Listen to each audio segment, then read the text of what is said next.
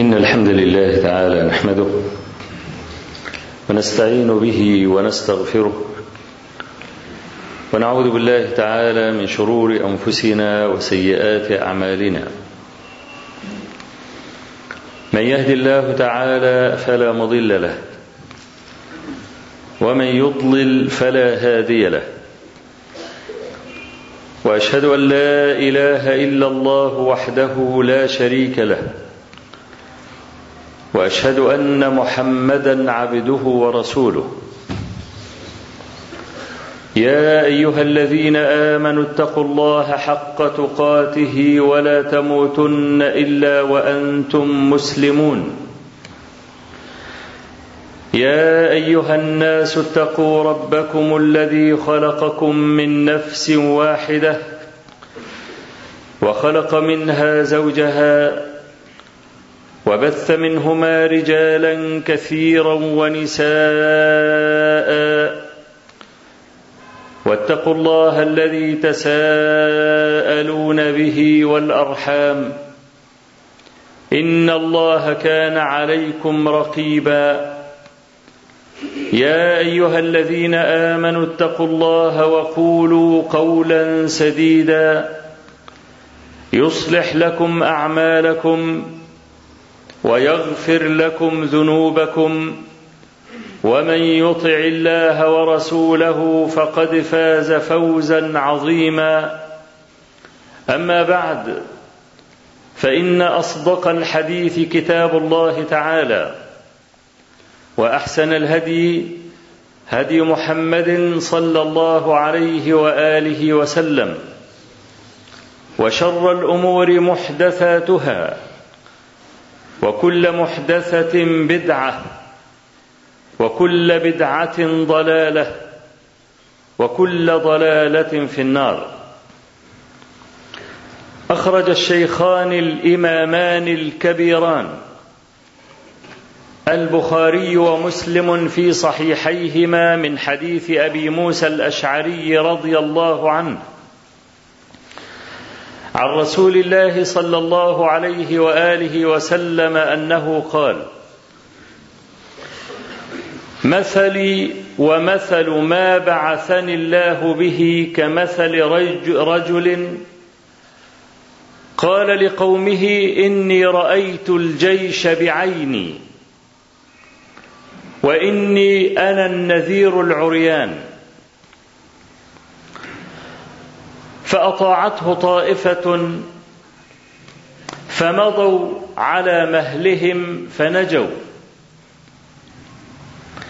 وكذبته طائفة فصبحهم الجيش فاجتاحهم. والنذير العريان مثل له عدة قصص لكن من أقربها أن رجلا كان ربيئة قوم أي كان عينا لقوم فلما رأى الأعداء يقتربون من قومه خلع ثيابه وصعد على قمة جبل وجعل يلوح بثوبه كأنها علامة أن الجيش قادم. وكل أتباع الرسل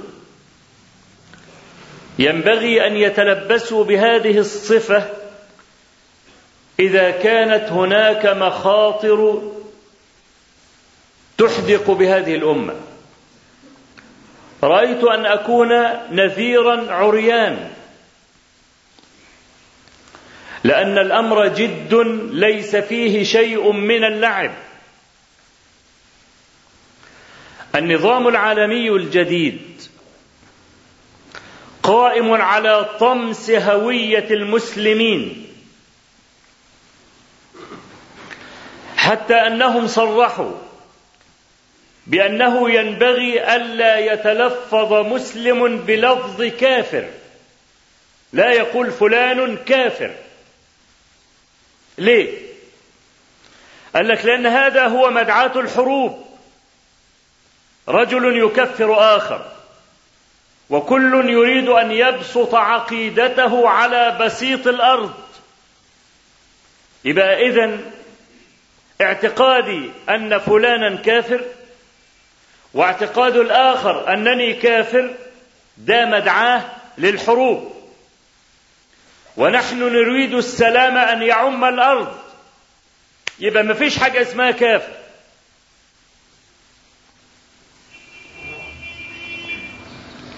حتى قال بعض من ينتسب إلى هذه الأمة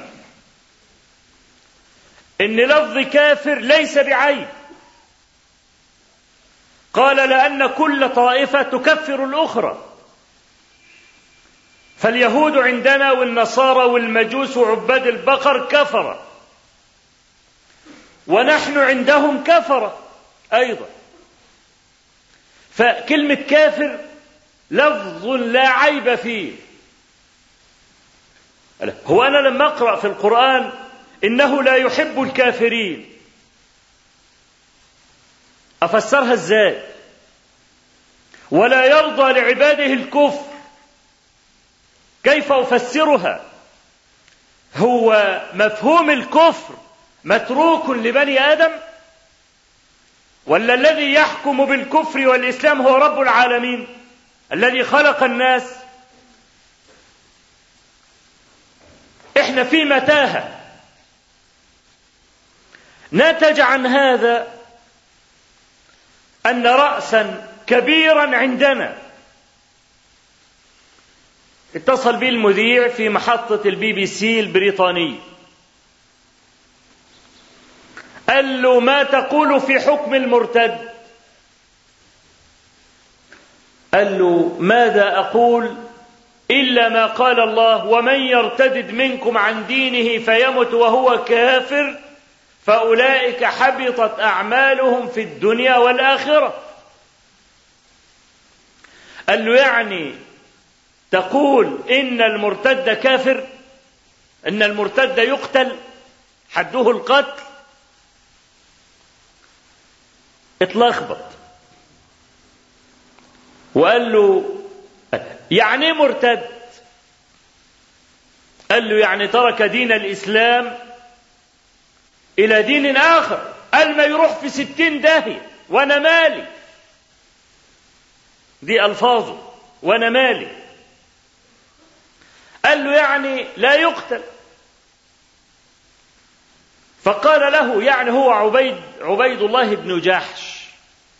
الذي تزوج أم حبيبه لما راح الحبش وتنصر هل الرسول صلى الله عليه وسلم أرسل خلفه أحدا يقتله؟ قال له اذا أنت تقول أن المرتد لا يقتل. شكرا. المرتد لا يقتل. هو ده المذهب الجديد. يدخل أي إنسان في الدين ويخرج منه كأنها بوابة. هو ده ظلال العولمة ظلال النظام العالمي الجديد حرية الكفر. هو ده باختصار الموضوع حرية الكفر.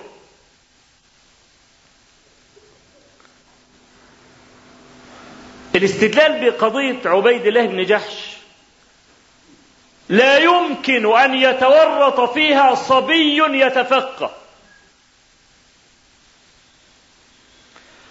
ليه؟ لأن قضية عبيد الله بن جحش دي كانت في هجرة الحبشة لا كانت فيه أحكام نزل وكانت الصحابة يطاردون في جنبات الأرض. لماذا هاجروا إلى الحبشة؟ هاجروا هربا من دينهم حتى الآية نفسها ومن يرتدد منكم عن ديني فيمت وهو كافر آية مدنية نزلت في المدينة يعني. وحتى لو سلمنا جدلا. إن الحكم المرتد كان موجودا أيام الحبشة ليس من سلطاني إذا ارتد وهرب إلى بلد أخرى إن أنا أجيب. إنما طول ما هو عندي لي عليه السلطان. واحد كفر وهرب.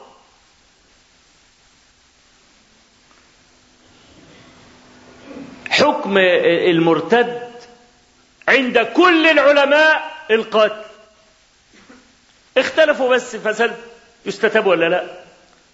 كيف يقتل وبأي طريقة يقتل؟ لكن حكمه القتل ده مستقر عند جماهير العلماء.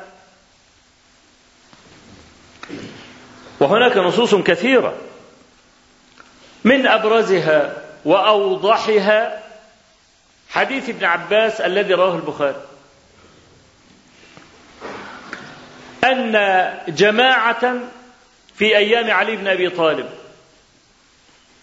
قالوا علي هو الله. وفي رواية تانية عند النسائي أن جماعة من الزط جماعة من السودان والهنود كانوا يعبدون وثنا. الجماعة الذين قالوا إن عليا هو الله أتى بهم علي بن أبي طالب وعرفهم أن الله عز وجل هو الذي خلقنا جميعا ويرزقنا. ألف به يعني. واستمهلهم ثلاثة أيام. لم يرجعوا. حرقهم بالنار. ولع نار ورماهم في النار. فبلغ ذلك ابن عباس رضي الله عنهما. فقال لو كنت منه أي من علي ما حرقتهم. لقول النبي صلى الله عليه وسلم لا يعذب بالنار إلا رب النار. وفي صحيح البخاري تحت هذا الباب حديث أبي هريرة أن النبي صلى الله عليه وسلم أرسل جماعة في سرية وقال إن لقيتم فلانا وفلانا فاحرقوهما بالنار. فلما أرادوا الخروج قال لهم كنت قد قلت لكم إن لقيتم فلانا وفلانا فاحرقوهم ما فاحرقوهما بالنار فلا تفعلوا فإنه لا يعذب بالنار إلا رب النار.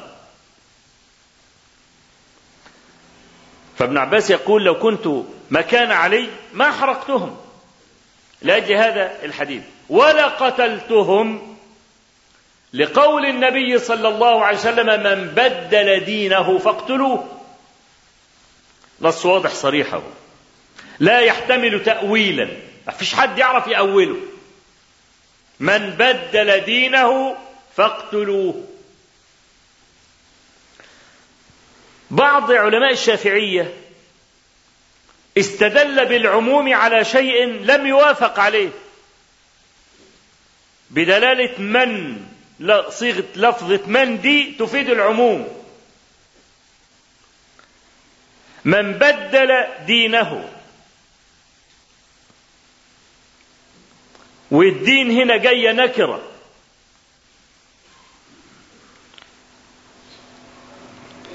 يعني تفيد العموم. قال بقى بعض محققي الشافعية إيه؟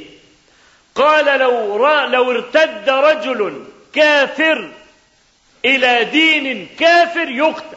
كمان عشان بدل دينه خلاص. من بدل دينه من بدل أي دين. كان يهودي تنصر يقتل. نصراني تهود يقتل.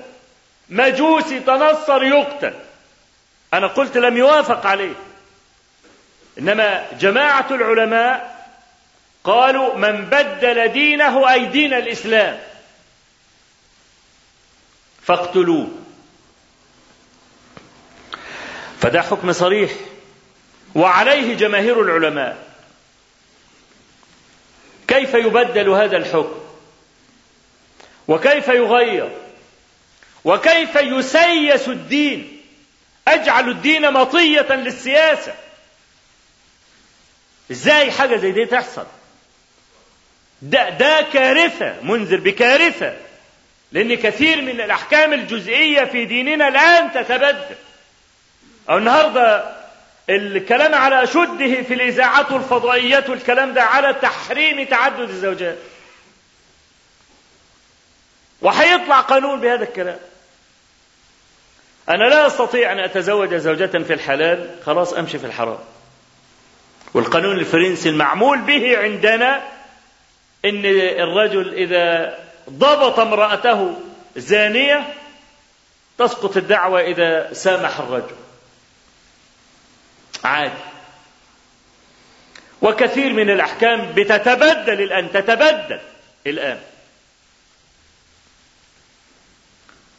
الدليل الثاني الواضح على قتل المرتد. حديث أبي موسى الأشعري وهو في الصحيحين أيضا. قال أبو موسى جئت أنا وبعض نفر من الأشعريين. فدخلنا على النبي صلى الله عليه وسلم وإذا هو يستاك. فسألاه العمل. كانوا اثنين من الأشعريين. جايين يطلبوا وظيفة يعني. فسألاه العمل. فقال أبو موسى للنبي صلى الله عليه وسلم والذي بعثك بالحق ما أطلعاني على ما في نفسيهما. أنا لو أعرف أنهم جايين يطلبوا وظيفة. ما كنتش جيت معه. فقال عليه الصلاة والسلام إنا لا نولي على عملنا هذا أحدا طلبه.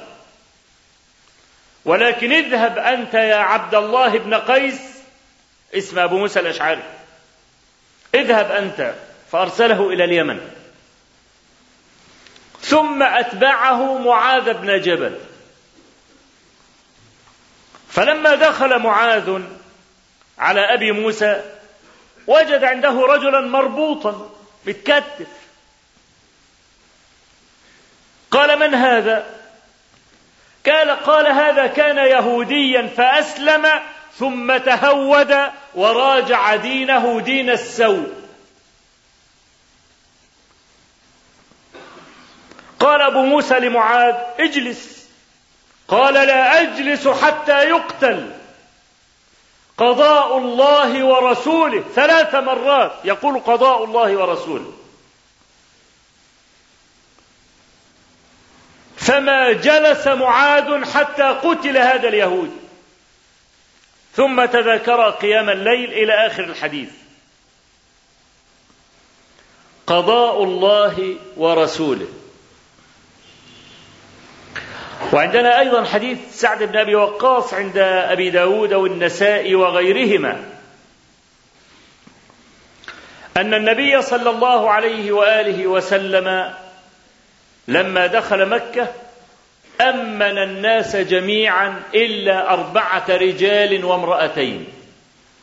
قال اقتلوهم ولو وجدتموهم معلقين بأستار الكعبة. كان زمان لو رجل قتل رجلا وأراد أن لا يقتل كان يروح الكعبة ويتعلق بأستار الكعبة. خلاص الكعبة مش حد يقدر يقرب له لكن بعد كده تقرر كما في الحديث إن الحرم لا يعيذ ذا دم. لا يعيذ أحدا.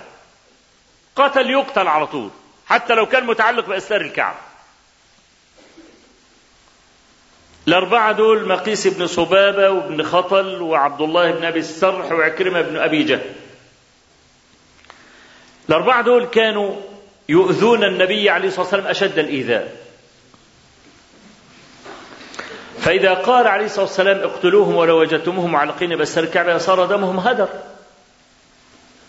مقيس بن صبابة لقيه جماعة في السوق قتلوه. ابن خطر راح وذهب إلى الأستار الكعبة نزلوه وقتلوه. عكرمة بن أبي جهل ركب السفينة وفر. فهبت ريح عاصف وهو راكب السفينة. الرجل صاحب السفينة كان مشركا أيضا. قال أيها الناس اعلموا أن آلهتكم لن تنفعكم هنا. اللي بيعبد لي صنم عجوة واللي بيعبد للات واللي بيعبد للعزة ما فيش حد هينجيكم هنا. لن ينجيكم إلا الله. أخلصوا الدعاء. فقال عكرمة لئن لم ينجني في البحر إلا الإخلاص فلا ينجيني في البر غيره. والله لئن أنجاني الله لآتين محمدا صلى الله عليه وسلم فلأجدنه عفوا كريما. فعلا نجا عكرمة نزل وخد بعض وذهب للنبي صلى الله عليه وسلم واعتذر وأسلم وقبل النبي صلى الله عليه وسلم منه الإسلام. بقي عبد الله بن أبي السرح. اختبأ عند أخيه في الرضاعة عثمان بن عفان رضي الله عنه. فلما دعا النبي صلى الله عليه وسلم إلى البيعة العامة أتى عثمان بن عفان بعبد الله بن أبي سرح وكانوا ماشي وراه. ماشي وراه مستخبي فيه كده يعني.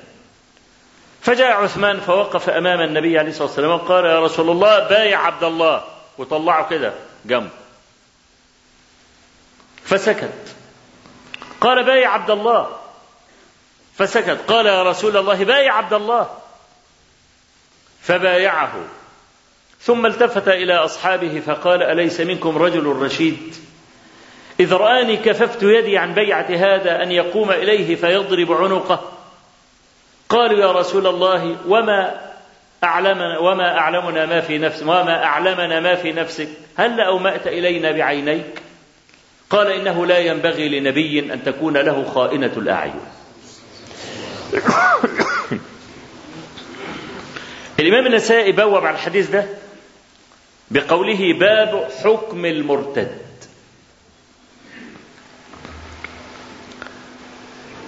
ده صيانة لجناب الإسلام. الإسلام عزيز. نحن لا نريد أحدا. اللي مش عايز يسلم ده اللي نقول له روح في ستين ده. ما أجبرنا أحدا على الإسلام. بس لو دخل الإسلام لابد أن يحترم هذا الدين. ما هوش لعبة. يكفر ويسلم ويكفر ويسلم لا. هذا ليس عندنا. تدخل الدين هذا له حرمة. الضحاك بن مزاحم أحد التابعين كان له جار نصراني وكان هذا النصراني يحب الخمر جدا. فقال للضحاك يوما ما أجمل دينكم غير أنه يحرم الخمر. قال له أسلم وإن شئت أشرب. فأسلم. فقال له الضحاك اسمع إن ارتددت قتلناك وإن شربت حددناك. لم يجد الرجل مناصا يروح فين؟ فكف عن شرب الخمر. إن ارتددت قتلناك حكم مستقر. ده حكم الذي يكفر يترك دين الإسلام في الدنيا. وهناك قضية لا ينبغي لأحد أن يتردد فيها مطلقا لأن قائل هذه القضية هو رب العالمين في نصوص كثيرة. ماذا يريد خصومنا منا؟ يريدون أن نكفر. هي دي القضية الكلية. بعد كده كل حاجة تيجي وراها. يا أيها الذين آمنوا إن تطيعوا فريقا من الذين أوتوا الكتاب يردون إيمانكم كافرين. وقال تعالى ولا يزالون يقاتلونكم. ليه؟ عشان البترول والكلام الفارغ ده لا حتى يردوكم عن دينكم إن استطاعوا. القتال الدائري الآن لفرض عقيدة القوي. وأمريكا لما دخلت أفغانستان والعراق والكلام ده عايزة إيه؟ البترول ده والكلام ده كله تحصيل حاصل كلام فارغ. قال هذا الرئيس آنذاك نحن نقاتل تحت رايه الصليب. مسخ هوية العالم الاسلامي وقال تعالى ولن ترضى عنك اليهود ولا النصارى حتى تتبع ملتهم وقال تعالى ودوا لو تكفرون كما كفروا فتكونون سواء. نصوص محكمات واضحات لا سيما ولا يزالون يقاتلونكم حتى يردوكم عن دينكم إن استطاعوا. إن استطاعوا. حرب الدائرة هذه قصد منها تغيير العقيدة. ونحن لا نستحق الحياة إذا لم تكن عقيدتنا صحيحة. بل وفي الآخرة يوزن كل عمل بعد صحة العقيدة. مفيش عقيدة حبط العمل كله. الشرك هو السيئة الوحيدة التي تأكل كل الحسنات. لا تبقي حسنة. كما قال تعالى بلى من كسب سيئة وأحاطت به خطيئته فأولئك أصحاب النار هم فيها خالدون. ليست هناك سيئة تحيط بالعبد إحاطة كاملة إلا الكفر. والكفر ده ليس فيه محاباة. إن الله لا يغفر أن يشرك به. حل المشرك يوحد. هو ده حله. واستمع أيضا إلى قوله تعالى للنبي صلى الله عليه وسلم ولقد أوحي إليك وإلى الذين من قبلك لئن أشركت ليحبطن عملك ولتكونن من الخاسرين. الذين من قبل النبي نص الله عز وجل على أشرفهم وأجمل ذكر الباقي وهم بالألوف المؤلفة أو الملايين. كما في سورة الأنعام.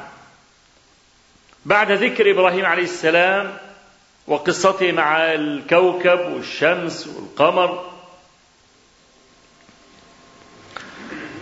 قال تعالى بعد ذكر إبراهيم ووهبنا له إسحاق ويعقوب كلا هدينا ونوحا هدينا من قبل ومن ذريته داود وسليمان وأيوب ويوسف وموسى وهارون وكذلك نجزي المحسنين وزكريا ويحيى وعيسى وإلياس كل من الصالحين وإسماعيل واليسع ويونس ولوطا وكلا فضلنا على العالمين. ثمانية عشر نبيا نص عليهم ومن آبائهم وذرياتهم وإخوانهم دول كام؟ ملايين. واجتبيناهم وهديناهم إلى صراط مستقيم ذلك هدى الله يهدي به من يشاء من عباده ولو أشركوا. لحبط عنهم ما كانوا يعملون. وهؤلاء صفوة بني آدم. الشرك ملوش حل كافر مخلد في النار. خلاص المشرك هو كده. إذا مات على ذلك. ويقول الله عز وجل لبعض عباده كما في الصحيحين ألا إن كان لك ملء الأرض ذهبا أكنت تفتدي به من عذاب النار؟ واحد مشرك يعني. ربنا سبحانه بيقول له الكلام ده يوم القيامة. قال إي وعزتك قال قد أردت منك أهون من ذلك. أردت الا تشرك بي فأبيت إلا الشرك. وده كذاب طبعا. لو الأرض دي كلها بجبالها وحصبائها ورملها و... ذهب. كان ممكن يبذله يعني عشان ينجو من عذاب النار. ولو ترى إذ وقفوا على النار فقالوا يا ليتنا نرد ولا نكذب بآيات ربنا ونكون من المؤمنين. بل بدا لهم ما كانوا يخفون من قبل ولو ردوا لعادوا لما نهوا عنه وإنهم لكاذبون. ده كان بيؤمر إنه ينفق بأي حاجة أي حفنة كده في سبيل الله ما كانش بيرضى وكان ينفق ماله ليضل خلق الله. إيه قضية الشرك؟ قضية التوحيد والشرك دي قضية القضية الجوهرية قطب الرحى لن ننظر لا لصلاة ولا لزكاة ولا أي حاجة إلا بعد صحة التوحيد. فنحن نتعرض بهذه المحنة إلى خطر داهم ليس من قبل أعدائنا. هو العدو عايز منك إيه؟ ما عايزك تكفر وإحنا حافظين القضية. الإشكال من بني جلدتنا من يغير ديننا. هو ده المشكل. هذا هو المشكل. لماذا أجمجم ولا أصرح بما اتفق عليه أهل العلم من قتل المرتد؟ عمال أسيس الدين ليه؟ لمصلحة من أسيس هذا الدين. وتتبدل أحكامه الجزئية المستقرة من أول ما الرسول عليه الصلاة والسلام بعث إلى زماننا هذا. هي دي المشكلة. لذلك رأيت أن أقف وقفة طويلة إن شاء الله. على هذا التوحيد أعرضه عرضا صحيحا وأرجو أن يكون رائعا. بأقسام الثلاثة المعروفة عند أهل العلم توحيد الألوهية وتوحيد الربوبية وتوحيد الأسماء والصفات لكنني آخذ هذا تحت ظل حديث جليل. رواه الإمام النسائي وأحمد وصححه ابن خزيمة وابن حبان والحاكم. وهو حديث الحارث الأشعري رضي الله عنه. قال قال رسول الله صلى الله عليه وسلم إن الله عز وجل أمر يحيى بن زكريا بخمس كلمات. أن يعمل بهن وأن يأمر بني إسرائيل أن يعملوا بهن. فأبطأ يحيى.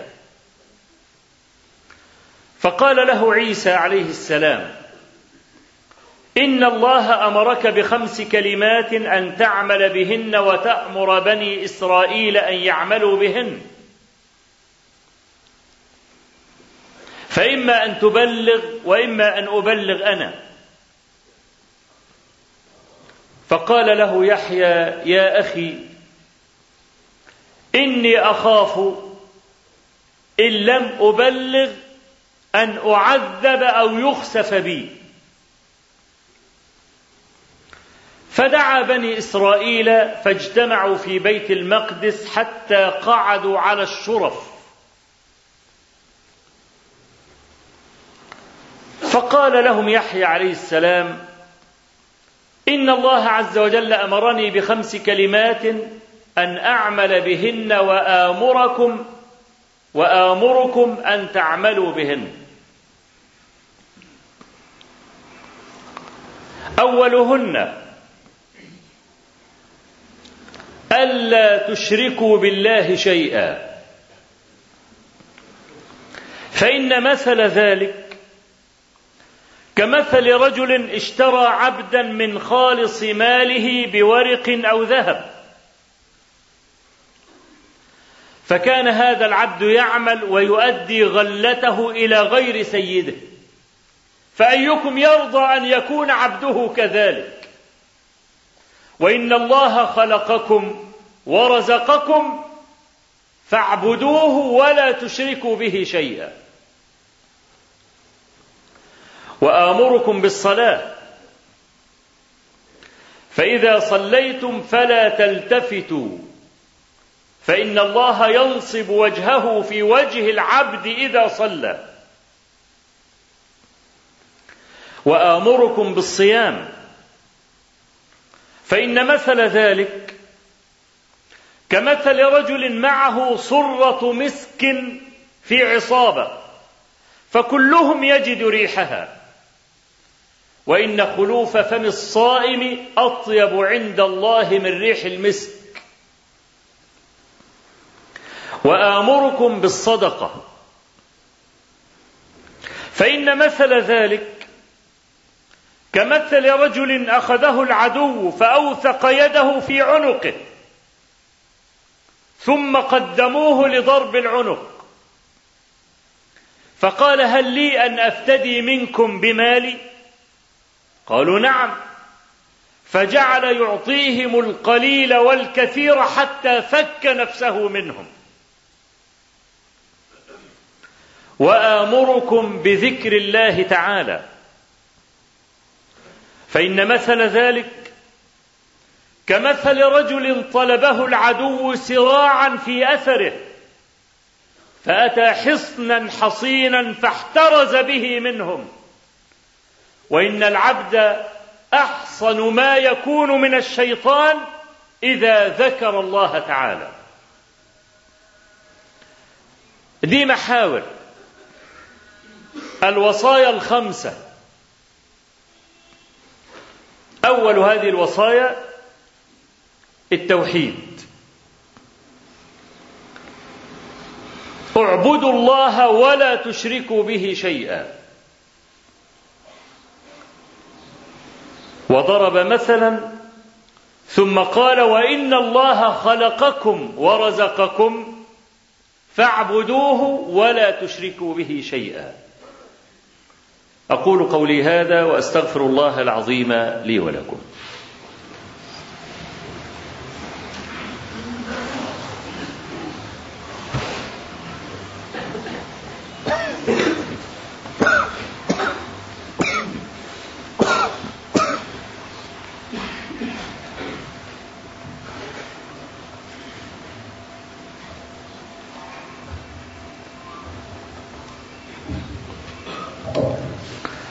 الحمد لله رب العالمين. له الحمد الحسن والثناء الجميل. وأشهد أن لا إله إلا الله وحده لا شريك له. يقول الحق وهو يهدي السبيل. وأشهد أن محمدا عبده ورسوله. صلى الله عليه وعلى آله وصحبه وسلم. كثيرا ما أقول لشبابنا كونوا جنودا. ديننا يستباح. قبة ديننا التوحيد. فيه لعب. حدثني رجل من الصادقين. أنه خرج مع وفد رسمي إلى بريطانيا. وهذا حدثني من فمه إلى أذني. ليس بيني وبينه واسطة. الوفد الذي خرج إلى بريطانيا كان المقصود منه أن يجمل صورة الإسلام. وصلنا إلى مرحلة أن تتهم وتدافع وصلنا إلى هذه المرحلة. فيقول ال ال الوفد كان رسميا. وطلب مني على اعتبار أنني عشت في بريطانيا أكثر من ربع قرن. فهو ماهر في اللغة وأيضا رجل على دراية كبيرة بدينه. الأول ما جلسنا مع جماعة في مجلس الشيوخ قام رجل وقعد يشتم في المسلمين والإسلام والكلام ده. ويديني الإرهاب والتطرف والقتل والمنظومه اللي أنتم عارفينها دي.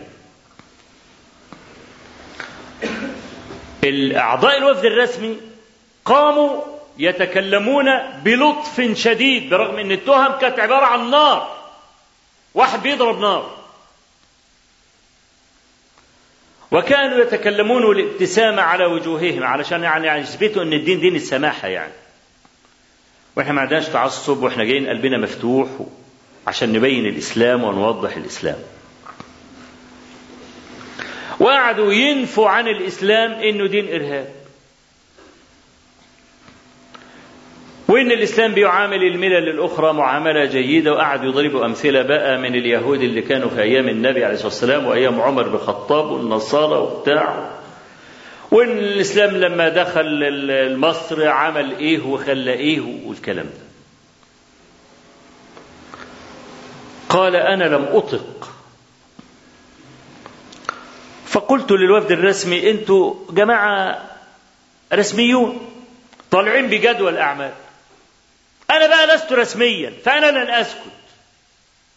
أنا هتكلم بما أريد. أنا عارف الناس دول ما طبائعهم. أنا هتكلم بقى بصراحة. وفي الآخر أنا ليس لي أي منصب رسمي والكلام ده هيسخطوك يا قرد. إيه يعني؟ هروح فين يعني؟ قال فقمت وتكلمت بقوة وحرارة.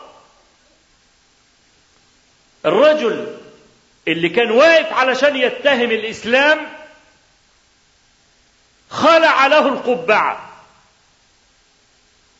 طبعا خلع القبعة ده هناك بقى لما يكون يعني واحد بيوقر واحد قوي ويعني كده يقول له خلع له القبعة يعني. خلصوا الاجتماع وراحوا يتغدوا. فالرجل الإنجليزي اللي بيتهم ده التهم دي طلب إنه يجلس بجانب هذا الرجل المحدثي. وابدى إعجابه الشديد به وبتمسكه لأن هو صاحبنا. جاب لهم محاكم التفتيش. محاكم التفتيش لم يرى العالم قسوة مثلها اللي عملوه النصارى في المسلمين في الأندلس. لكنك تعرف مثلا من ضمن اللي حصل في محاكم التفتيش يجيبوا حاجة حديد مثلا 2 متر في 3 متر. والحديد ده متثبت فيه مسامير طول كده. يجيبوا المسلم يغرزوه في المسامير ويشدوه. عملوا زنازين تحت الأرض. الزنزانة على قدر جسمك فقط. ما تعرفش تقعد. ولا تعرف تتلفت وتركوهم حتى ماتوا وتحلل.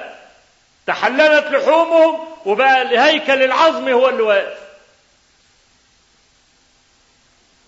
حاكم التفتيش دي لن ترى لها نظيرا. مين اللي عملها؟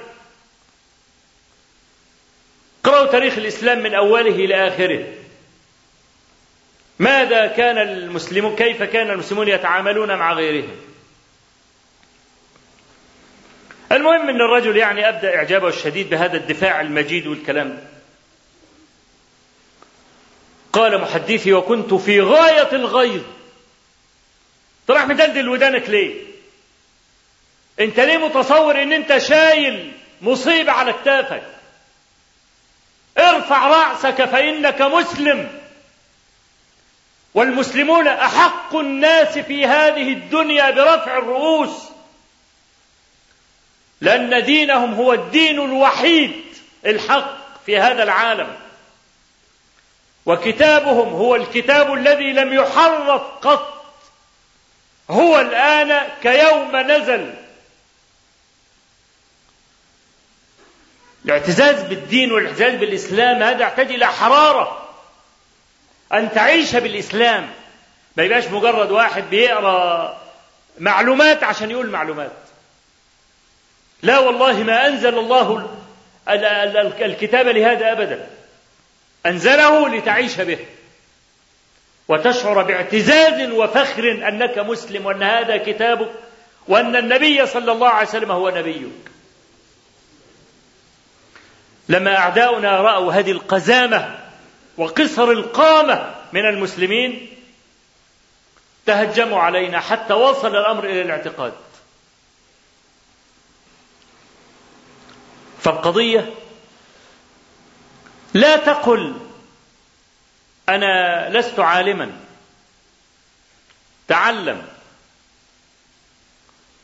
ومت واقفا. في ساحة الجهاد في سبيل الله. أول نوع من أنواع الجهاد. الذي فرضه الله عز وجل على النبي صلى الله عليه وسلم هو جهاد الحجة. والحرب النهارده حرب أفكار. وصراع حضارات كما يقولون. جهاد الحجة أصعب من جهاد السيف. جهاد السيف يحتاج إلى حمية. وأنت بتقاتل مخلصا في سبيل الله هتقتل في الجنة. إن شاء الله. مخلص قتل في الجنة. كما قال أنس بن النضر لسعد بن معاذ واها يا سعد إني لأشم ريح الجنة دون أحد. فممكن الإنسان ما يتعبش في جهاد السيف لكن جهاد الحجة عشان ترد على شبهة بتقعد باليوم والاثنين والثلاثة وساعات بالشهر. تجيب النصوص وتشوف هي محكمة ولا لا. منسوخة ولا مش منسوخة مقيدة ولا مخصصة. جهد كبير تبذله. وتشوف أدلة المناوئين وتحاول تجاوب عنها. وبعد كل هذا الجهد بتطلع عشان تقول كلمتين.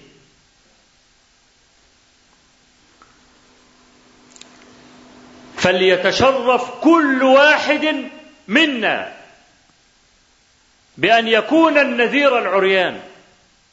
طلبة العلم الذين يلعبون يلعبون حتى الآن.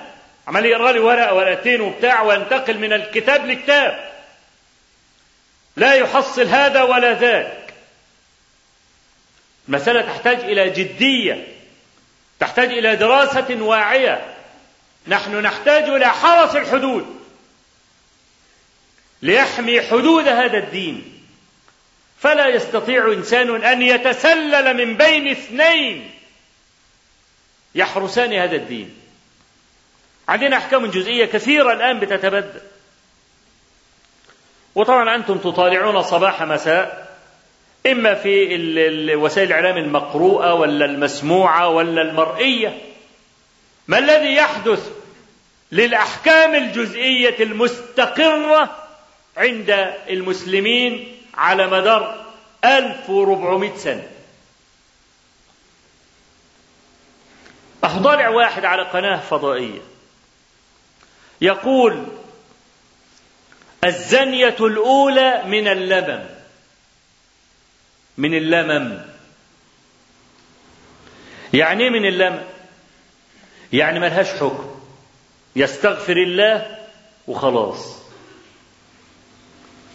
من قال هذا في العالمين؟ ده لو كان محصنا يرجم إلى أن يموت. هو ماعز رضي الله عنه. عمل إيه غير أنه زنى مره قتله النبي عليه الصلاة والسلام وقتل الغامدية. كيف تجرأ أن يقول هذا الكلام؟ الضعف الذي لف المؤسسة الرسمية الدينية هو اللي وصل الكلام ده وصل لعملية المسألة دي. ليس للدين حراس. بقت المسألة كل واحد على دراعه. كل واحد يقاتل وحده بجهده الشخصي وعثمان بن عفان يقول إن الله لا يزع بالسلطان ما لا يزع بالقرآن. في ناس تخاف ما تختشيش. إذا رأى بارقة السيف يدخل الجحر بتاعه. لا يؤثر فيهم القرآن. ما عندهمش دين.